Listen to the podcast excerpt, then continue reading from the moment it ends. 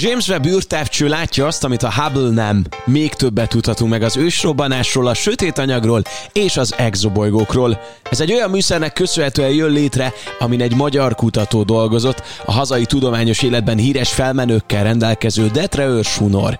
Vele beszélgetünk a Miriről, a galaxisokról, és arról, hogy mennyire nem egyszerű kilépni a világűrbe. Ez itt a Refekt, egy podcast a jövőről, a legmodernebb technológia szemüvegén keresztül. A házigazda Juhász Pálint. Gyetre Sunor a vendégünk a mai podcast epizódunkban a James Webb Miri műszerének európai elektronikai vezetője, és immáron 14 éve tesztelője és használója is a rendszernek. Szerbusz Örs! Szia, hello! Mindenkit üdvözlök! Nagyon különleges a helyszín, ahol vagyunk, mert hogy professzor Detre László termében vagyunk itt igen, a Schwab-hegyen. Nem véletlen a név azonosság. Mesélsz egy kicsit arról, hogy a családod hogy kapcsolódik a csillagászathoz, illetve a fizikához? Nagyapám ő közel 40 évig volt ennek az intézetnek a, a vezetője, egészen a 70-es évek közepéig. Kutató pár voltak, nagyon jó kiegészítették egymást. A, a fő csapás iránya annak idején az a változó csillagászat volt, itt volt világhíres Gyakorlatilag az egész intézet. Kevésbé volt demokratikus a, a választás mondjuk egy-egy embernek, az, hogy milyen kutatási irányt választ. Pontosan így lehetett egyébként nagy dolgokat elérni, hogy egy egész kutatóintézet egy, egy dologban kutatott. És fiatalként mennyiszer voltál itt fent? Uh, Tehát, hogy... Hát nekem a, ugye a nagybátyáim itt laktak fönt, konkrétan itt, itt, itt fölöttünk, úgyhogy a, a ilyen karácsonyi, meg születésnapi, meg ilyesmi rendezvényeken akkor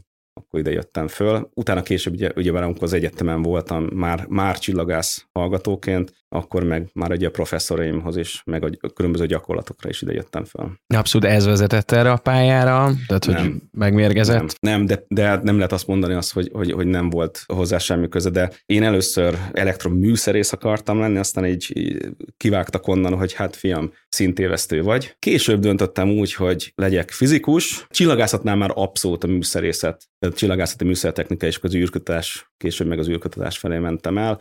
Ugye a mainstream médiában az utóbbi egy évben foglalkoztunk sokat a James Webb űrteleszkóppal, űrteleszkóp, űrtávcső, melyik a pontos Ugyanaz. megnevezése. Tehát, hogy az elmúlt egy évben volt ezen a fókusz, viszont 1996-ban indult ez a projekt, tehát hogy már elég régóta van, te is mondtad, hogy 14 Igen. éve vagy benne.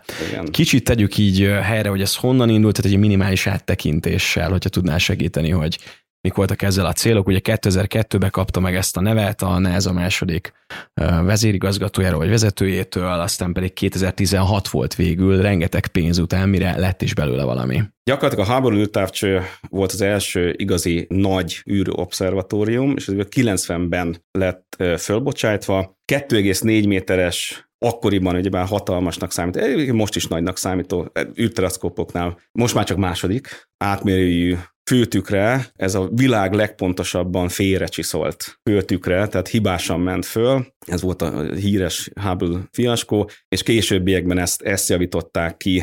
Mai napig ugyebár észlel, több mint 30 éve észlel, mondjuk úgy az, hogy főleg vizuálisban észlel. Abban a fénytartományban lát, ahol te is. Egy picit lát, többet lát az UV-ben, egy picit lát, lát az infravörösben, ahol te nem.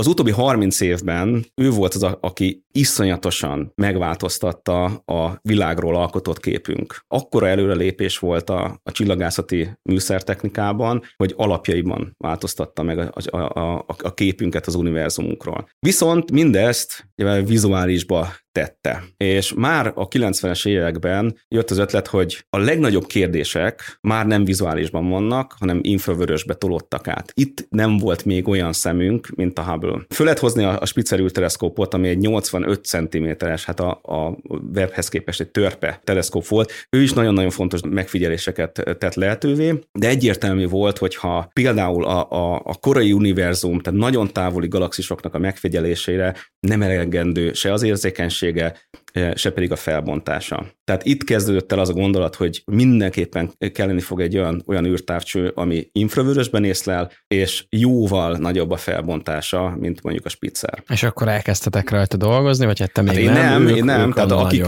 akik elkezdtek dolgozni, azok, azokat most úgy hívjuk, hogy az öregek. Ez még a, a 90-es években kezdődött. Én ugye már ehhez képest relatíve későn érkeztem 2008-ban, amikor már a, a verifikációs és kvalifikációs modelleket teszteltük, azt hiszem egy évre rákezdődtek a flight modelleknek, tehát azoknak a, a szerkezeteknek a, az összeállítása, amik ténylegesen ott vannak most a teleszkópon. Meg későbbiekben akartam a Hubble-lel párhuzamot vonni, mert ugye az 32 éve van most már fennáll ha minden igaz. Igen, Gondolom a Hubble-nek is 10 év lett volna nagyjából az, amit terveztek, mint élettartam. Igen.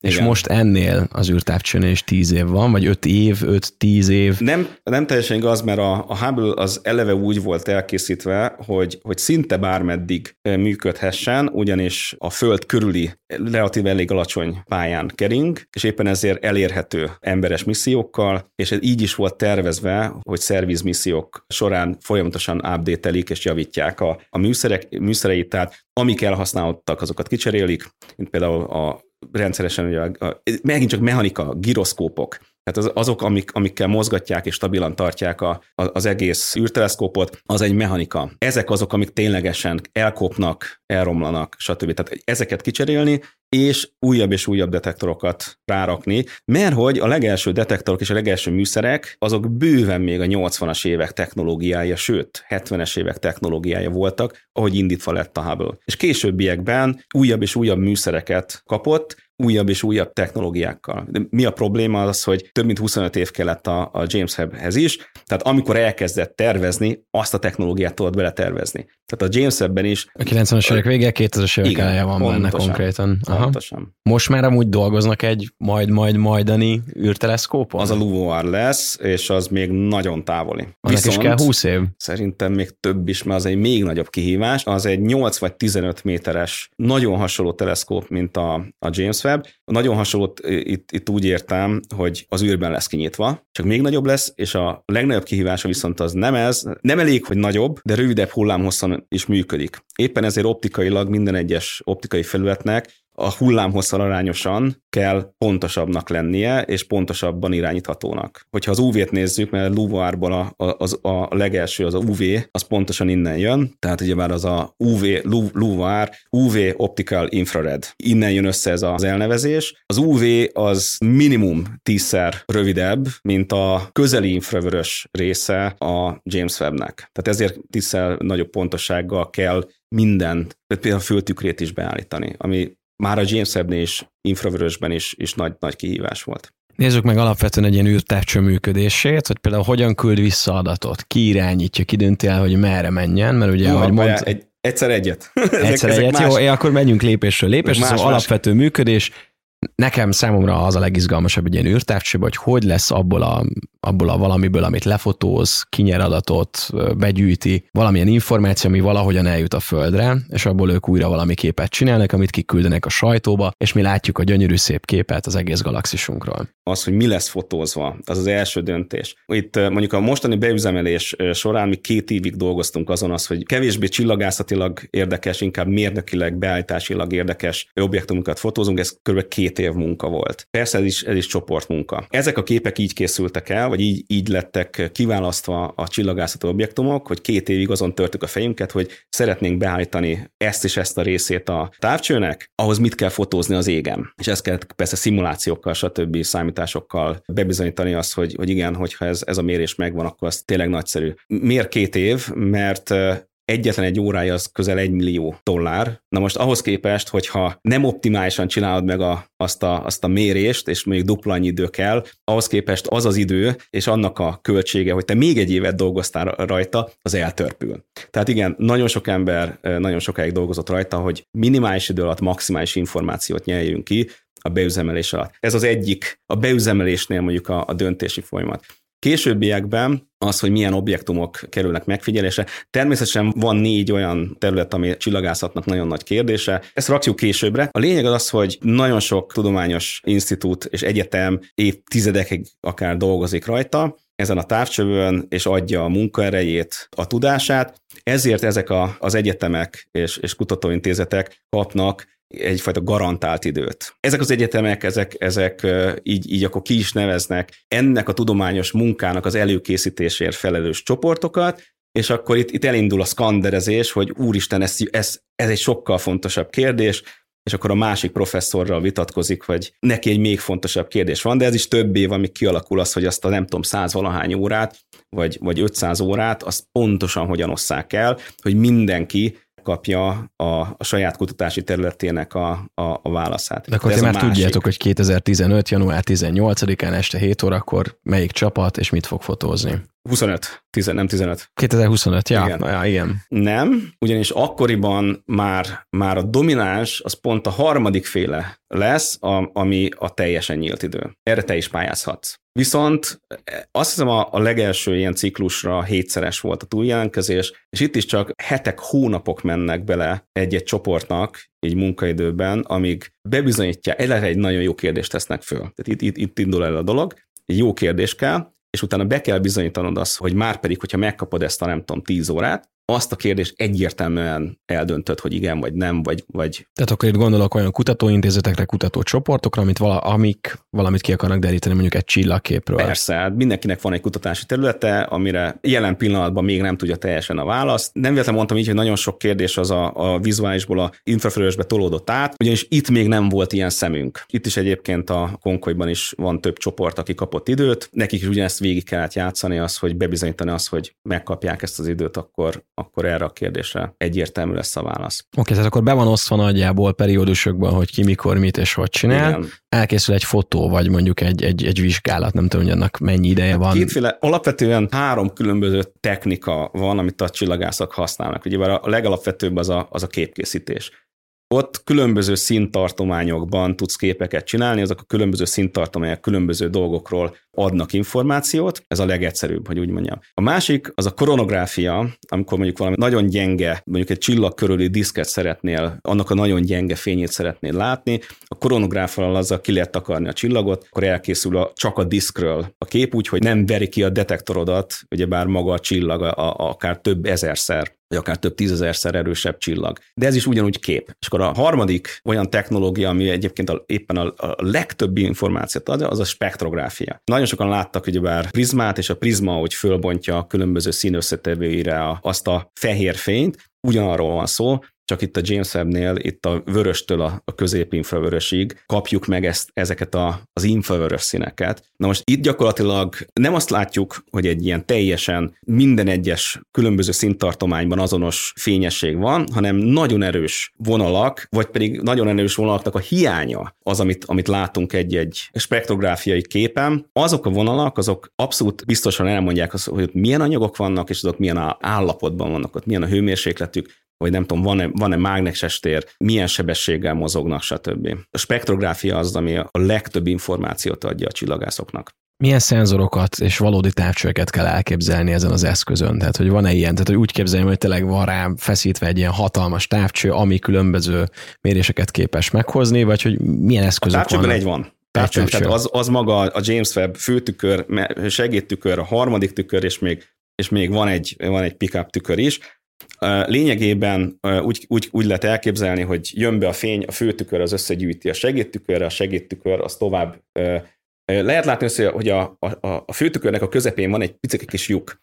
Na abba irányítja bele ezt a, ezt a fénysugarat, és utána ott még vannak az, hogy, hogy lehessen mozgatni vagy stabilizálni a képet, anélkül, hogy az egész távcsövet elmozgassuk, ott, ott még van egy ilyen, egy ilyen file guidance ö, ö, tükör, utána kerülnek bele, tehát ennek a, a, a képe kerül bele a négy műszerbe. Ugye előhívom élőbe Egyszerre. amúgy ezt a kis kütyüt, mert ha beírja valaki a Google-be, és ezt most a podcast hallgatóknak is mondom, hogy James Webb, akkor konkrétan kidobja 3D-be a Google ezt a kis teleszkópot, és meg lehet nézni egy 3D-be, és akkor most már itt talán meg fogom rajta találni a oda középre megy be, vagy ez maga az adattovábbító? Az, az, a, az az a lyuk, amiről beszéltem, tehát itt innen, innen jön a fénysugár, az ide másodtükör, van egy harmadtükör, itt van még egy. Aki vezet, az most ne googlizzon. Csőr, csőrnek a, a végében van még egy. Onnantól kezdve a megint csak ugyebár befele megy a, a, a fény, és ott négy darab úgynevezett pickup mirror, periszkóp, az vezeti be a négy műszerbe, négy irányba a fényt. Technikailag használhatnánk mind a négy műszert egyszerre. Jelen pillanatban kettő engedélyezett, kettő vagy három. A, a probléma egy idő után már az adatsebességgel van, egyszerűen ilyen gyorsan nem tudja tárolni a James Webb, hogy mind a négyet egyszerre tárolja. Mekkora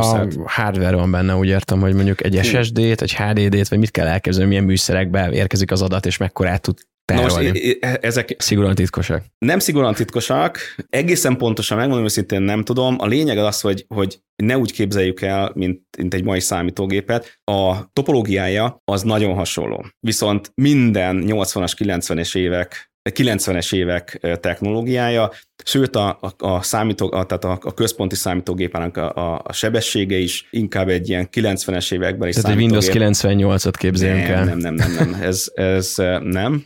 Ilyen szempontból egy elég, elég különleges számítógép. A sebesség az azért sem lehet magasabb, mert, mert ahhoz, hogy magasabb legyen egy ilyen számítógépnek a sebessége, úgy egyre kisebb tranzisztorokat kell alkalmazni. A nagyobb sebességgel az a baj, hogy bár kisebb tranzisztor kell, kisebb tranzisztor az a baj, hogy folyamatosan a kozmikus sugárzás és a napszél azok nagy energiájú részecskéket az a bombázzák az egész James Webb-et. Na most, hogyha van egy nagyon picike kis tranzisztorod, ami mondjuk a mostani számítógépekben van, pár nanométeres méretekről beszélünk, ott egyetlen egy ilyen nagy energiájú részecske az így, így teljesen kinyírja az egészet. Ezért kellenek nagyobb tranzisztorok, mert azok sokkal kevésbé érzékenyek ezekre a, a becsapódásokra. Oké, és áramot csak napelemből Napelem. kap egy ilyen teleszkóp. Igen. És az is még a 90-es évek végi technológia, az már megfelelő. Az, az kevésbé, mert az, az, azt... Tehát az az ott, utolsó, amit rátettetek. Igen, ha? tehát az ott az egy elkülönített része, vagy úgy mondjam, tehát, na igen, szerintem így lehet. Tehát annyira elkülönített technológiai része, hogy ott, ott tök mindegy, mit csavarozol föl. 2017-ben volt egy, egy, egy három hónapos kriogenikus teszt, tehát ez amikor egy, egy ilyen Egyébként ugyanabban a vákumkamrába lett lett behelyezve és lehűtve a James Webb, amiben a, a holdra szállásnak a különböző alkatrészeit tesztelték, mert ez az egyik legnagyobb a világon, hogyha nem a, a, a, a legnagyobb. Ott kellett ugyebár együtt lennie a főtükörnek, a négy, négy műszernek, de ott még mindig nem volt ott például mondjuk a, a, a, a, a spacecraftnak a, a különböző részei, mint például a fő, főszámítógép, meg a energiát szolgáltató, megelosztó rendszerek, az ott, ott még nem kellett. Megmondom őszintén, nem tudom, hogy pontosan mikori dátum, de igen, az is egy jó pár éves technológia. Ezeknek a, az alkatrészeknek a legyártása az, az nagyon sokszor hónapos, éves. Rettentő sok teszten kell végigmenni, ami akár évek. Még jobban ugyebár távolítja azt a dátumot, hogy mikor, mikori technológia volt, ami, amin elkezdtünk tesztelni. Oké, és lefotoztuk a valamit, Igen. megvan, hogy kik fotózták le, és milyen szándékkal, megvan egy hardware, amire megérkezik a képi anyag, van áramunk, valahogy el kell jutatni ezt az egészet a földre. Hogyan és milyen módszerrel, megoldással kommunikál az űrközponttal, ami ezt irányítja? Ez egy teljesen standard technológia, és ez az, ami a legkisebb kihívást jelenti, mert ez az, ami gyakorlatilag a a NASA-nak ugyanazt a rádióját kellett rárakni, mint, mint, mint bármelyik másik, jó mondjuk nem, nem mélyűri, hanem Lagrange pontban lévő másik műszerére, tehát ez, ez ugyanolyan rádió hullámokkal kommunikál, mint bármelyik másik ilyen űrműszer. Ez egy ilyen extrém wifi-t kell elképzelnünk? Így össze lehet foglalni, igen. És említetted ezt a különleges pontot, hogy a Hubble teleszkóp az a Föld körül kering, ezt az eszközt viszont egy ilyen elég speckó helyre kellett küldeni, ahol igen, van valamiféle kettes pont, igen. takarás, ezt, hogyha ismertet, ezt megköszönöm. Jó, hat olyan különböző pontja van a, a nap-föld rendszernek, ahova, hogyha beraksz valamit, akkor mondjuk úgy, hogy stabil marad. Nem marad, mert mindegyik instabil valahogy. A Lagrange kettő pont az az a pont, ami, hogyha innen nézzük, itt van a nap, itt van a Föld, az ugye így kering, és ez így követi. Tehát mindig kijebb van, mint a Föld. Ez azért fontos, mert a Föld is fényes hőforrás, tehát hogyha ide kirakjuk, akkor a nap és a Föld az közel egy irányba lesz. Tehát tökéletesen le lehet egy nappajzsal le lehet ezt a fényt blokkolni, éppen azért, mert ez egy infravörös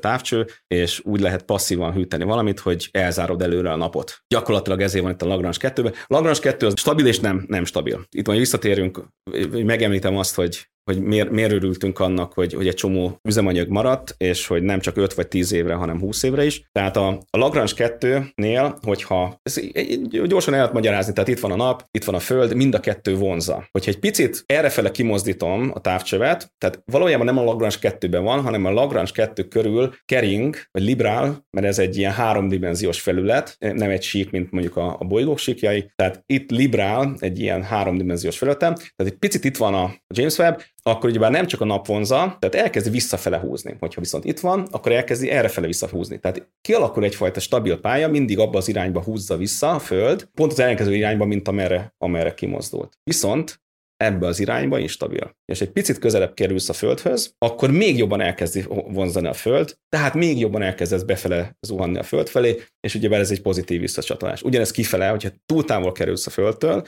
akkor már a Föld már nem segít annyit, hogy, hogy kövesse a, ezt a napföld rendszert, hanem elkezdesz még jobban kifele mozogni, tehát még jobban sodródsz kifele-kifele. Tehát ebben az irányba kell az üzemanyag. Az, hogy itt mindig egy stabil ponthoz közel tartsuk. Ez métereket jelent? Kilométereket? Nem, nem, nem, nem. Itt a, a, ezek, ezek inkább több tízezer kilométereket jelent, tehát ugye már a, a, a holdföld távolságnak a ötszörösénél vagyunk, az 1,5 millió kilométer körül. A látszólagos mozgása így a földről nézve, több fokos a James Webb-nek, legalábbis, hogy jól emlékszem. Mindenki ki tudja számolni, hogy akkor itt itt, itt, itt ilyen több tízezer kilométeres ilyen libráció alakul, alakul ki. És az üzemanyag, amiről meséltél, az mit akar? Na, az üzemanyag, tehát ugye az volt a nagy hír, amikor, amikor indították, ugye az ESA-nak a, a rakétájával ment föl, Ariane 5-ös rakéta, egyébként van egy külön sztori, hogy, hogy ahogy egyre, egyre jobban késett a James Webb, úgy egyre inkább közeledett az Ariane 6, ami egyébként egy, inkább egy olcsóbbított verziója az ötösnek. Itt izgultunk, hogy, hogy még legyen ötös. Mert abban volt még Kraft. Mert, mert az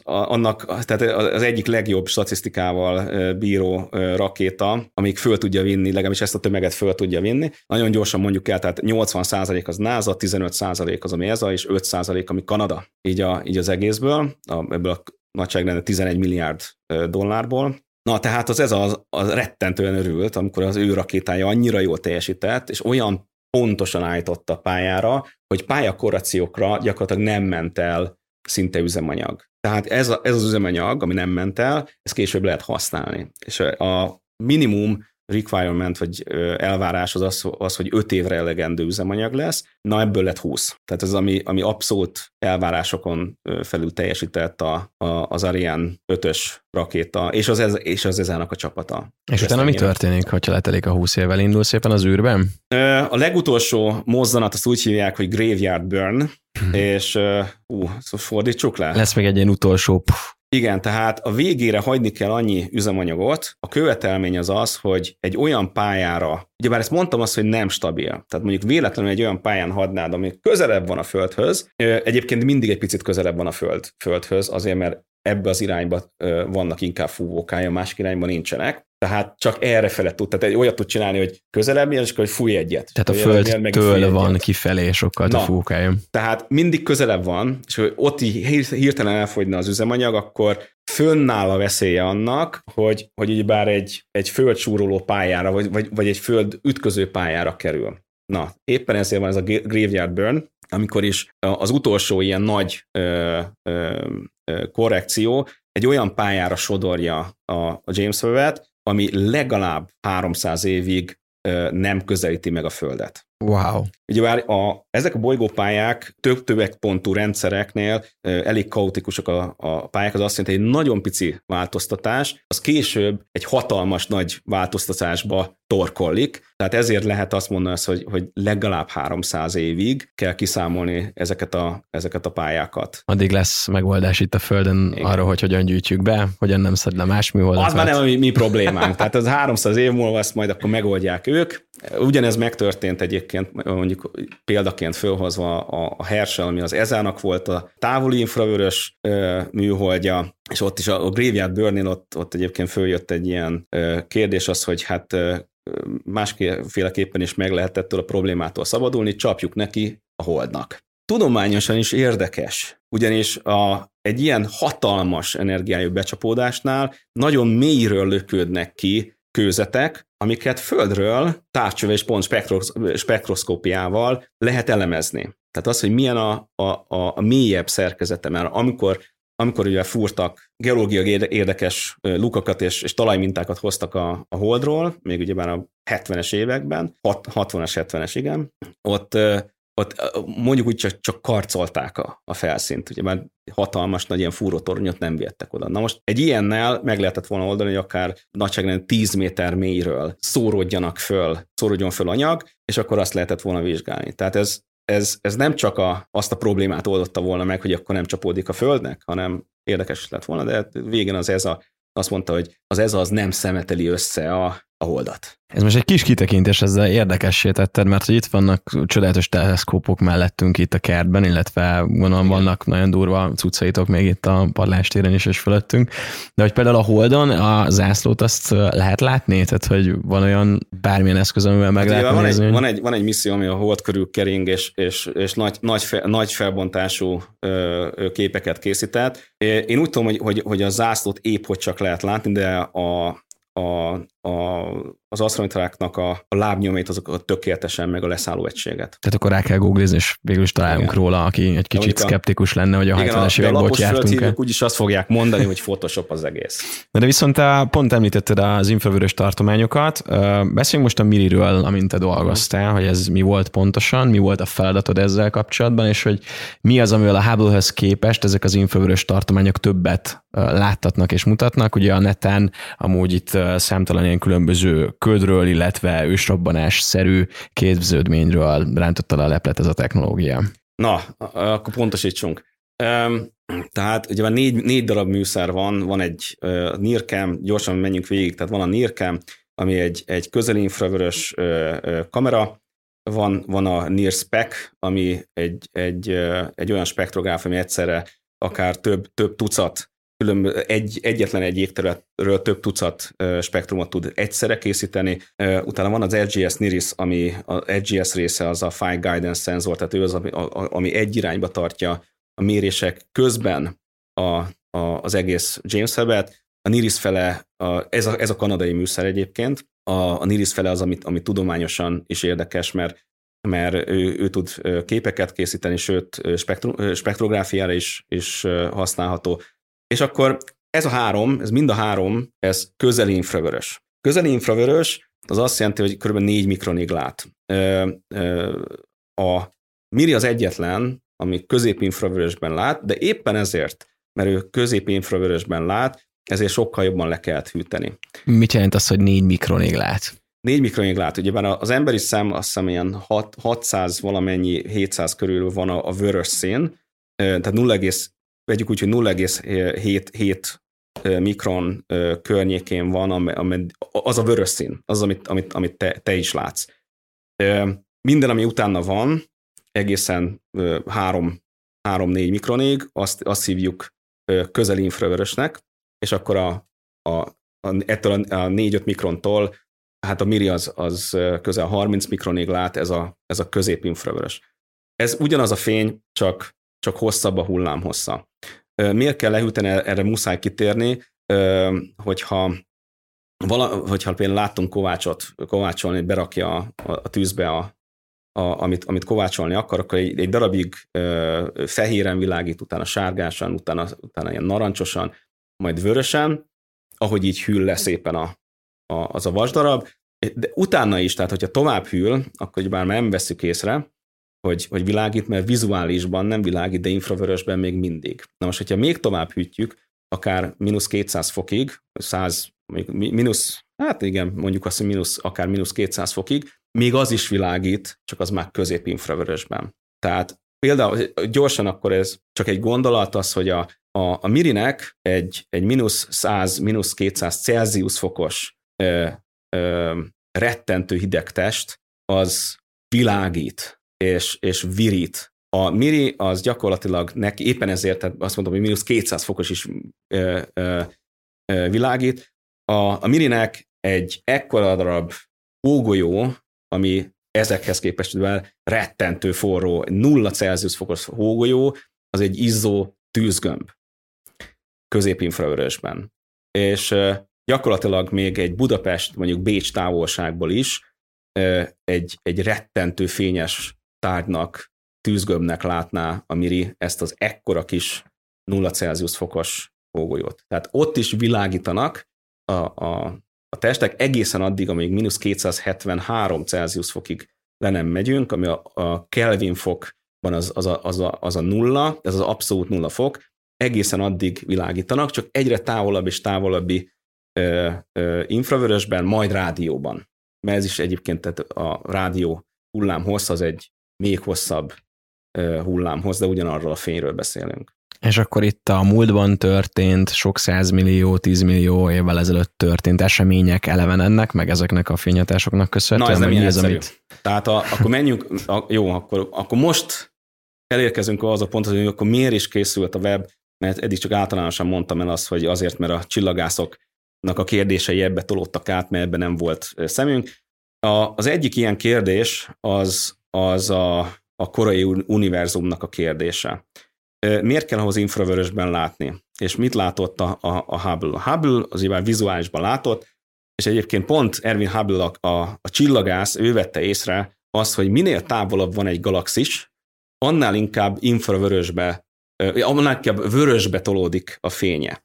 Tehát pontosan, amit mondtam neked az, hogy, hogy egy, egy, hogyha megnézzünk egy, egy spektrumot, tehát spektrográffal készült fényképet, és vannak bizonyos anyagoknak mindenféle vonalai benne, azt vette észre, hogy ezek a vonalak, ezek elvileg akárhol méret bármilyen laboratóriumban, azok a, a kvantummechanika szerint annak ott kell lennie. Mégis itt mérte őket, egy picit vörös irányba tolódott el. Ez miért?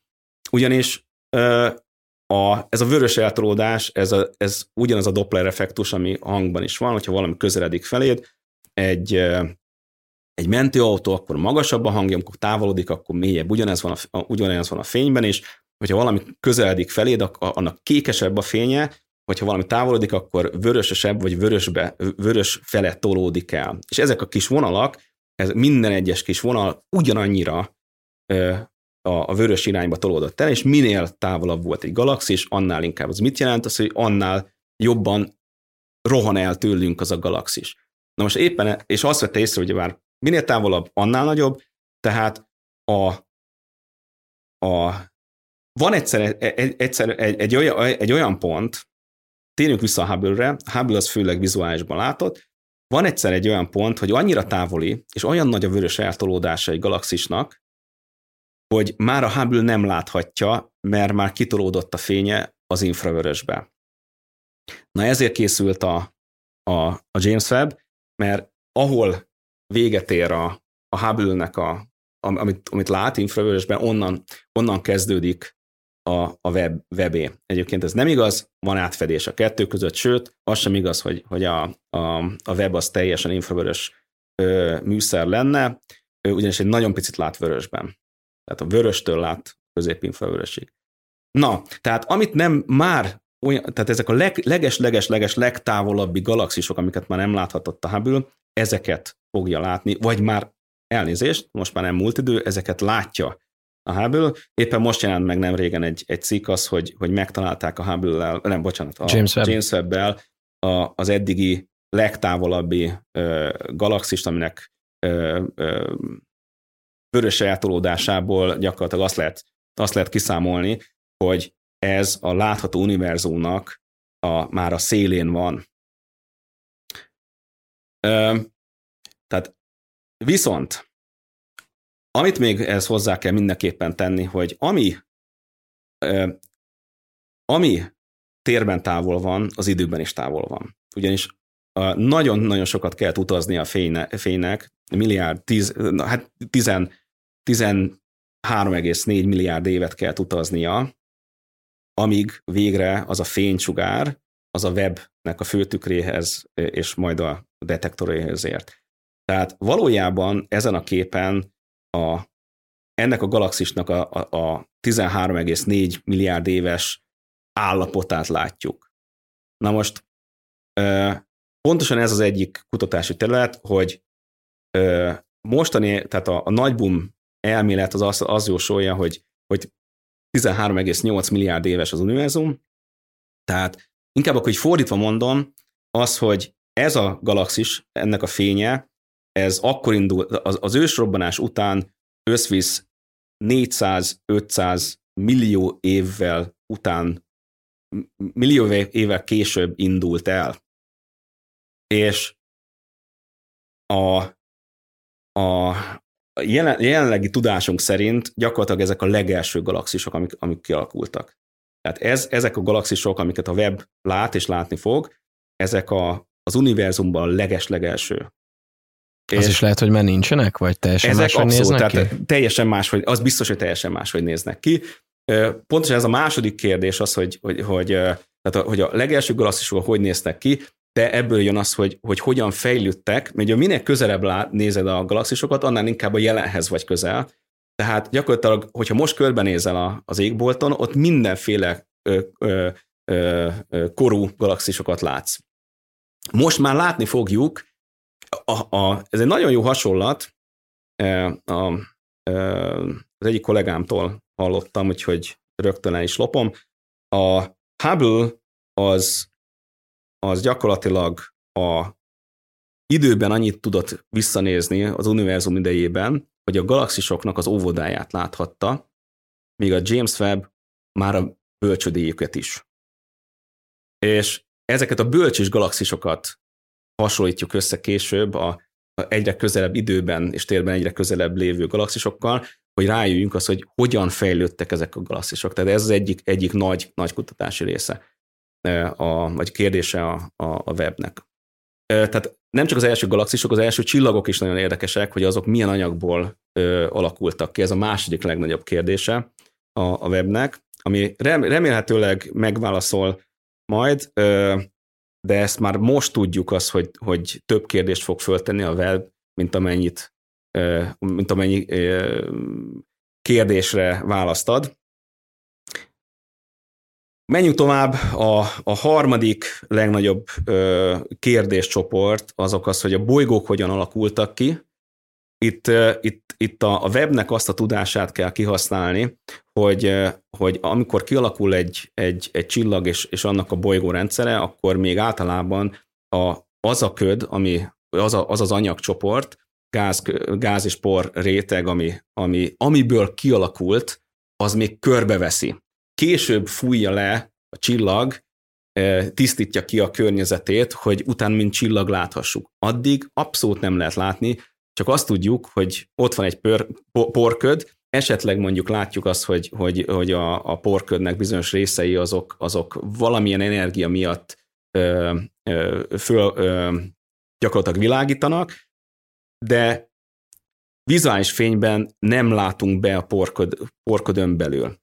Infravörös viszont, infravörösben viszont igen. Tehát infravörösben láthatjuk ezeket a nagyon-nagyon fiatal csillagokat, csak infravörösben. Ennek a technikai, a fizikai oka az, hogy, hogy ahhoz, hogy, hogy egy bizonyos hullámhosszú fényt szórjon valamilyen, például egy, egy porszám, ahhoz, ahhoz összehasonlítható hullámhosszúnak kell lenni a fénynek. Hogyha hosszabb a hullámhossz, azon már nem szóródik az a, az a bizonyos ö, fénysugár, tehát ugyebár a, a vizuálisnál hosszabb az infravörös, az nem szóródik ezen a, ezen a ködön, tehát bele tudunk látni. Nézzük a, a negyedik legnagyobb kérdését a webnek, az a bolygók, a már kialakult bolygók nak a vizsgálata, és, és ezeknek a például most először e, igazából e, technikailag elérhetővé válik az, hogy ezek, ezeket a hát nagyságrendileg most e, 5-6 ezer, jól emlékszem, 5-6 ezer exobolygót ismerünk, tehát más csillagok körül keringő olyasmi bolygók, mint ami a, a, a mi naprendszerünkben is van, és ezeknek a vizsgálata az egyik, a negyedik legfontosabb témaköre a, a webnek, és itt végre elérhetővé vált az, hogy, hogy a, ezeknek a bolygóknak a légkörét is meg tudjuk vizsgálni. Itt jön a kérdés, hogy mekkora az esély arra, hogy mondjuk talál egy olyan exobolygót, olyan közelségben, amit mi is valamiféle űrtechnikai eszközzel meg tudunk közelíteni. Ez biztos nem. Tehát mivel hogy, hogy a lehető legközelebbi csillag, ami, ami nagyságban négy fényévre van, az, az és ez a leges-leges leg, legközelebbi, ezt se tudjuk elérni szerintem még vagy 500 évig, mármint technikailag. Van olyan eszköz, meg nyersanyag forrás, amivel kialakítható majd olyan technológia, amivel... Még nem tudjuk a technológiát. Uh-huh. Tehát örülünk, hogyha Plutóig eljutunk, nem hogy a következő csillagig. Tehát a, a kettő között hatalmas különbség van. Akkor nézzük meg a másik oldalt, hogy az űrből is érkezik egy csomó behatás mondjuk az eszközre. Ezzel kapcsolatban is volt egy hír egy pár héttel ezelőtt, hogy meg is sérült egy része a James Webbnek. Lehet-e védekezni az űrszemét ellen? Van-e? Vissza, visszamenjünk egy pillanatra. Persze. Megmutatni a problémát, azt, hogy miért nem. Ugye már a, a, a, a, hogy miért nem jutunk el a következő csillagra. Ugye már a, a, a múlt évszázad egyik legnagyobb eseménye az a holdra szállás volt. A, és, és ugyebár ez, ez, ez anyagilag is a, a, az, a, e, olyan hihetetlen anyagi források kellettek hozzá, amit, amit akkoriban csak az USA tudott megcsinálni, és, és a Szovjetunió próbálkozott. Ugye nekik nem sikerült, e, rossz irányba indultak el. De e, tehát ez volt az egyik, az emberiségnek az egyik e, legnagyobb technikai kihívása, ami, ami végre sikerült. Na most a, a hold az pár másodpercre van fénysebességgel. És ez, ez, ez volt, amit, amit így, így iszonyat nagy ö, ö, ö, kihívások árán, de végre sikerült. Egyébként jelen pillanatban ö, most, most próbálja USA elérni azt, hogy megint vissza tudjanak menni, mert hogy nem tudnak. Egyszerűen technológia, akik csinálták, és tudják a, az, hogy, az, hogy mi kellett ahhoz, és megvan az a, az a, az a know-how, azok már vagy nyugdíjban vannak, vagy meghaltak. A másik az, hogy annak idején sokkal nagyobb rizikót kell, sokkal riz, nagyobb rizikót is politikai okokból bevállaltak.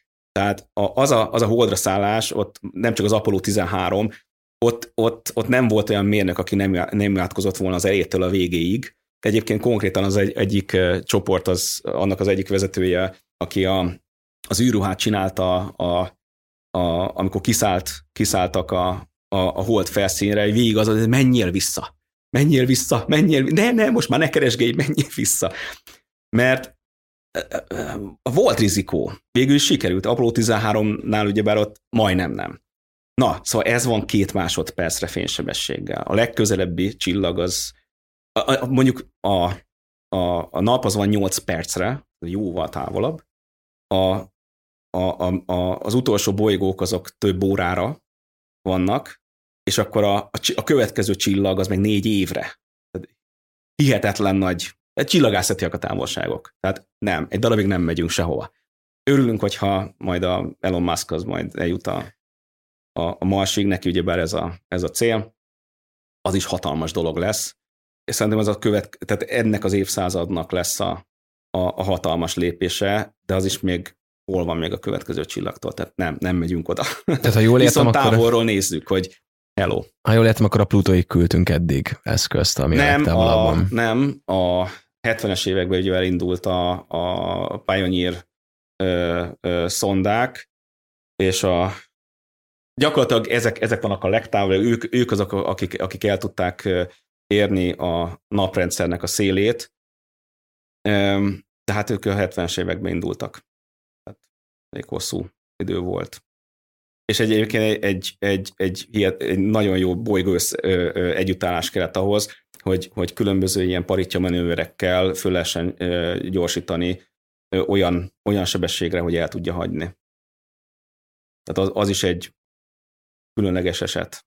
Akkor nézzük a világűrt a James Webb szemszögéből. űrszeméttel találkozott az útján, illetve friss hír volt pár héttel ezelőtt, hogy találatot is kapott. Ezekre mennyire készültetek a múltban, amikor terveztétek, illetve mennyi ilyen ütközés van belekalkulálva, meg gondolom ezzel az űrszeméttel, vagy az űrben érkező bármilyen behatásokkal azért számolni kell.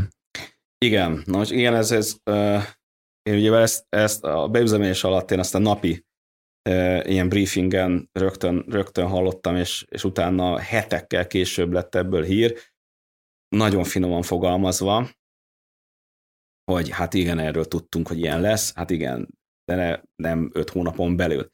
Tehát ez egy, ez egy egyébként a, a, jelen pillanatig öt, öt becsapódás volt, de a, ez volt az egyetlen, májusban az egyetlen, ami, ami igazán nagy volt.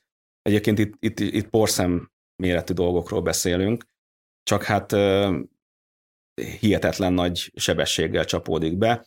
Az igaz, abszolút, tehát ami, amit, amit kiadtak a médiában, az abszolút igaz. Az is igaz, hogy, hogy ez, ez nem probléma, mert, mert a nagyja a, a hibának az, az ki lehet javítani. Gyakorlatilag meghajlotta az a, tükör, az a, az a tükörszegmens, a 18-ban az egyik, az, az meg is hajlott. Most itt a, a meghajlást azt, azt optikai értelemben vett precizitással kell nézni, tehát a, a, ennek a síknak a, a, a pontossága az ilyen 40, 40 nanométeres pont, pontosan ö, pontos, pontosan lett, lett, lett kicsiszolva. Egyébként ennek is van egy, van egy érdekessége, mert a, a csiszolást azt melegben lehet csinálni, viszont abban a pillanatban, hogy lehűti az ember, az torzul. Hogy, hogy csinálták meg a pontos, pontos felületet, először melegben ki, ki, meg kellett csiszolni, ki kellett csiszolni a felületet, majd lehűteni, akkor meg kimérni a torzulásokat, majd fölmelegíteni megint, és melegben ennek, a neg, ennek az inverzét bele, belecsiszolni, majd megint lehűteni, hogy akkor tényleg sikerült-e a hidegben jó tükröt csinálni. Na, szóval ennek a pontossága, ennek a felületnek a pontossága nagyságrend 40 nanométer, és ebbe történt egy, egy olyan, olyan torzulás, ami, ami olyan 20 nanométer körüli volt, tehát ez egy nagyon pici torzulás, de hát optika, optikailag ez, ez fontos. Hál' Istennek a nagyját vissza lehetett torzítani, ugyanis minden egyes szegmenset, egyébként el, el is mozdította ezt a szegmenset, a becsapódást nem csak elferdítette. Szépen visszamozdították, vissza, visszabillentették a megfelelő irányba, sőt, megfeszítették egy kicsit. Tehát, hogyha így, mivel ilyen irányba egy kicsit me, ö, ö, meggörbült, akkor ilyen irányba tudtak rajta feszíteni, és ezzel a, a nagyját a hibának a sikerült ö, megjavítani. Tehát akkor ez ki Na van találva, hogyha ilyen ki találat találva, éri, és akkor erre, van rá. Tehát az egész, egész úgy lett készítve az, hogy, hogy igen, ilyen lesz. Ami nagyon nagy meglepődés az, hogy meglepetés volt az, hogy öt hónapon belül ekkora becsapódás. Tehát gyakorlatilag így a, a várt becsapódás méretnek a, a, a csúcsát statisztikailag így a, a, a maximumát sikerült így egyből bekapni az első öt hónapban. Akkor lesz gáz, akkor se lesz a gáz egyébként, de akkor lesz gáz, hogyha ez minden öt hónapban ez, ez így megismétlődik, na annak nem fogunk körülni. Úgy szépen lassan ö, a, a, a képalkotó rendszerek azok. Gyakorlatilag most mérhetetlen a hiba. Tehát a, a, a NIRSPEC, a Miri meg aztán abszolút, tehát ő hosszabb hullámhosszokon van, hozzá képest ez a torzulás, ez nagyon pici, ehe, tehát a, a Mirinek a hullámhosszához, hosszabb hullámhosszához képest, a, a rövid hullámhosszokon, mint például vörösben, ott, ott, ott számítana leginkább, de gyakorlatilag annyira, tehát egy darab sérült, és, és, annyi, és, és, és nem akkora a sérülés, ki is lett javítva, gyakorlatilag mérhetetlen szinte a, a, a hiba a csillagászati fotókon, ez a sérülés. Sőt, hogyha még egy ilyen történik, még kettő, akkor is nagyon pici változások történnek a mérésekben, de szépen lassan ezek összeadódnak, és hogyha mondjuk ez tényleg ez öt éven keresztül minden, nem tudom, kettő, harmadik, negyedik, ötödik hónapban történik egy ilyen, akkor a vége fele a, a rövidebb hullámhosszokon már, már nem lesz olyan szép a, a képe a, a James Webbnek, nem lesz annyira éles. Egyébként ennyi. Történt olyan, hogy valami olyan meghibásodás lesz, hogy szervizre lenne szükség, és meg nem tudjuk-e meg tudjuk-e oldani, mert ugye Hubble-nél volt Hubble, több. Hubble úgy lett tervezve, és olyan helyen van, hogy szerviz, szerviz missziók voltak, négy vagy öt attól függően, hogy hogy nézzük. Az egyik az egy, az egy volt egy A, A meg egy B fele szervizmisszió volt, nem lesz több. Egyébként itt gyorsan el kell mondani azt, hogy, hogy rettentően örülünk annak az, hogy a James Webb az nem kiváltja a Hubble-t, hanem kiegészíti. Ugyanis teljesen más hullámhosszokon mérnek, és nagyon-nagyon örülnénk annak, hogyha még több évig működne a Hubble, tehát a Hubble-t amennyire lehet próbálják életben tartani, ugyanis lesznek később olyan mérések, amikor, amikor párosan mér a, a Hubble a James Webb-bel, és ez, ez így, így többlet információt ad a csillagászoknak. De akkor a James Webb az nem lesz szervizelve, tehát hogyha valami nem, nagyon nagy nem, durva távol impact... Van, távol Aha. van, Lagrange 2 távol van, jóval távolabb, tehát egyik az, az, az nagyságrend 400 kilométerre kering a felszíntől, a másik az másfél millió a, a, a földtől, és nem is úgy lett tervezve. A, a Hubble-be gyakor, a Hubble-t gyakorlatilag ki lehet nyitni, hatalmas ajtói vannak, és ott ilyen, ilyen nagy fogantyúkon keresztül ki lehet belőle rángatni egy műszercsoportot, és egy másikat így belehelyezni, és így cserélték. Tehát ez abszolút így lett kialakítva, és, és földön ezt, ezt ezerszer végigpróbálgatták, hogy így kirángatja, meg belerakja.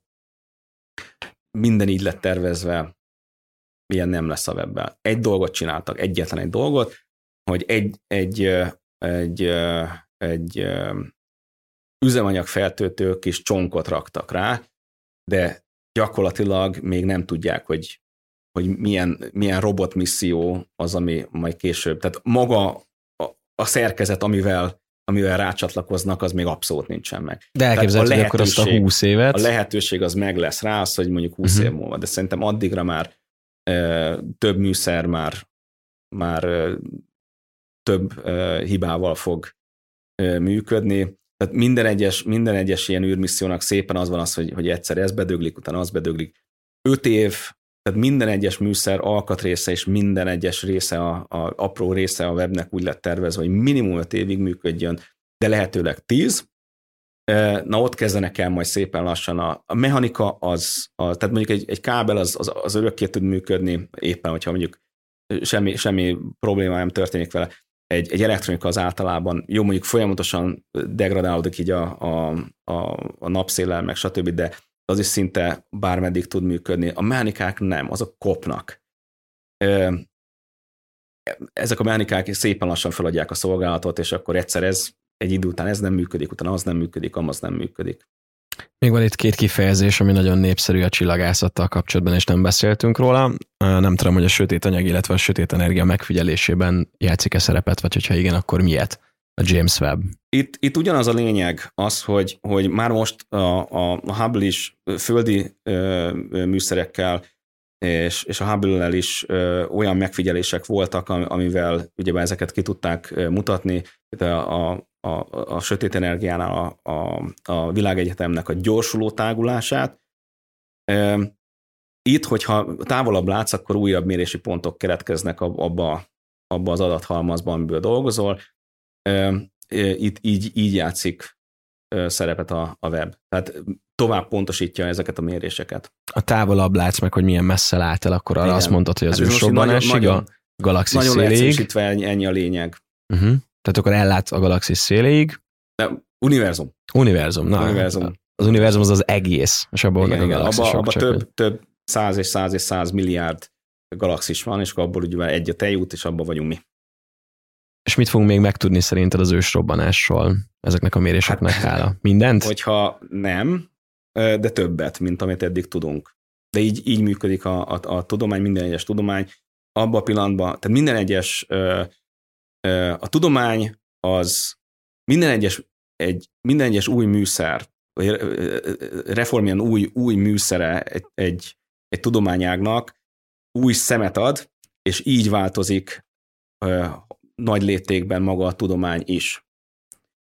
Tehát ú, ez, ez jobb, jobb összefoglalni, tehát gyakorlatilag a, a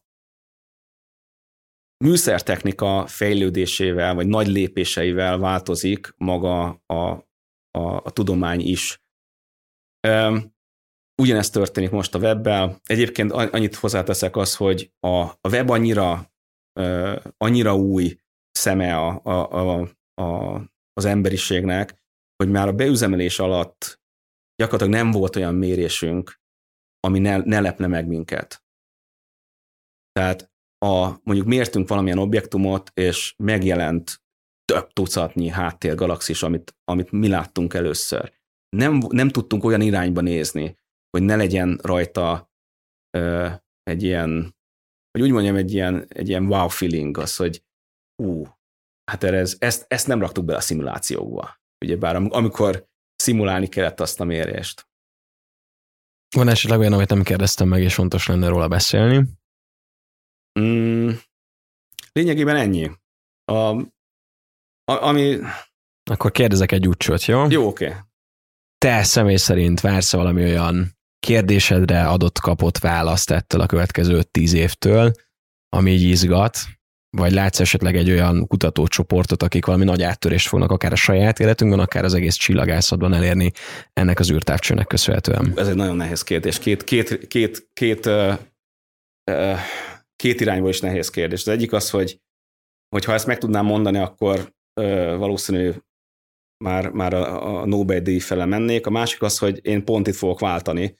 Nekem ez az utolsó űrmisszióm, a, a, a Nancy Roman űrteleszkópon még dolgoztam másfél évet, de, de volt egy pont, amikor így eldöntöttem azt, hogy, hogy hogyha valamikor váltani kell, akkor, akkor váltani, akkor az most van. Tehát amikor egy 15 év után úgy érzem azt, hogy kerek teljeset, teljeset alkottam, mivel jövő, év, jövő évtől éppen ezért én, én elhagyom a tudományt, úgyhogy ezt majd a kollégáim fogják megválaszolni, tehát innentől kezdve saját vállalkozásba kezdek kutatásfejlesztés. Zenélni fogsz? Zenélni is fogok, igen, ez így van, ez nagyon fontos.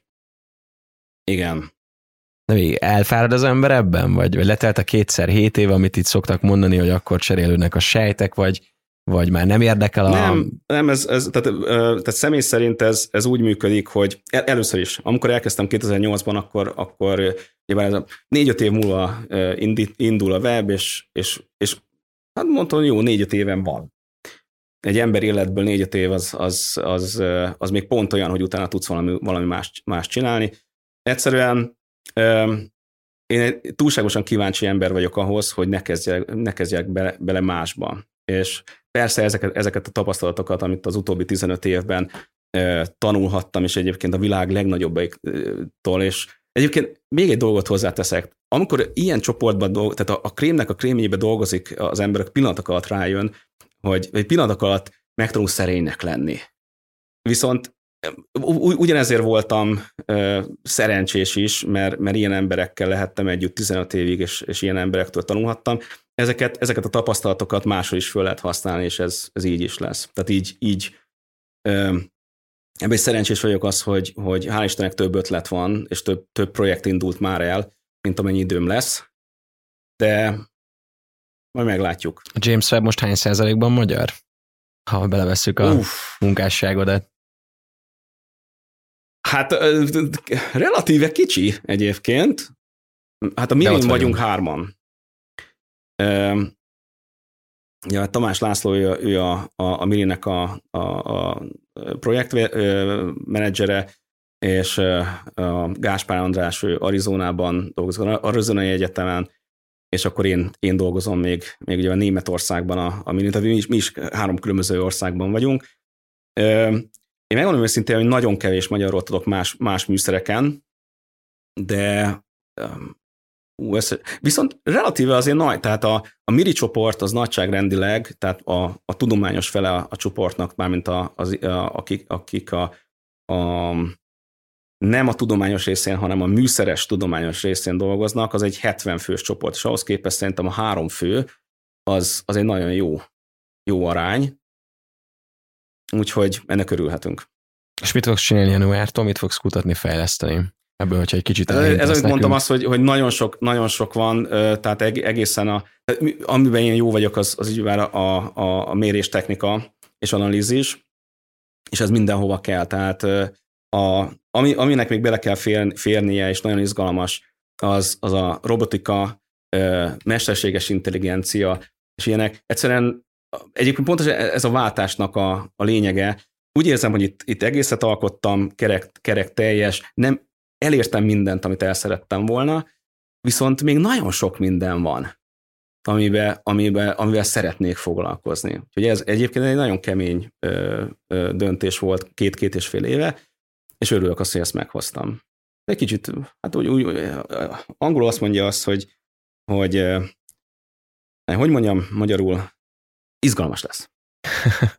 Professzor Detre László mit szólna ahhoz, amit elértél? Nagyon örülne, mert akkor én csinálnám azt a műszert, amivel ő mér. Tehát mások vagyunk, én, én ugye műszeres vagyok, ő, ő meg, amit mondtam, az, hogy a teljes vérű csillagászok, akik csak a tudomány. Tehát valaki mérje le. Azzal én nem foglalkozom, örülök neki, én, én az adattal vagyok el. Na én pont a fordítottja vagyok, én, én azt szeretem, hogy az, a, az, a, az utolsó bitet kihozni abból a, abból a teleszkópból, műszerből, bármi, bármiből. Akkor te is most James Webb-ként keringesz a saját űrödben, és keresed a megoldásokat, megvalósításokat majd januártól, de sok sikert kívánok neked, de Trevor Hunor, a James Webb mini műszerének európai elektronikai vezetője volt a mai vendégünk. Köszi, hogy itt voltál. Hajrá! Én köszönöm. Ez volt a Refekt, Juhász Bálintal. További tartalmakért, epizódokért keres bennünket a Spotify-on, az Apple Podcast-ben és a további podcast platformokon.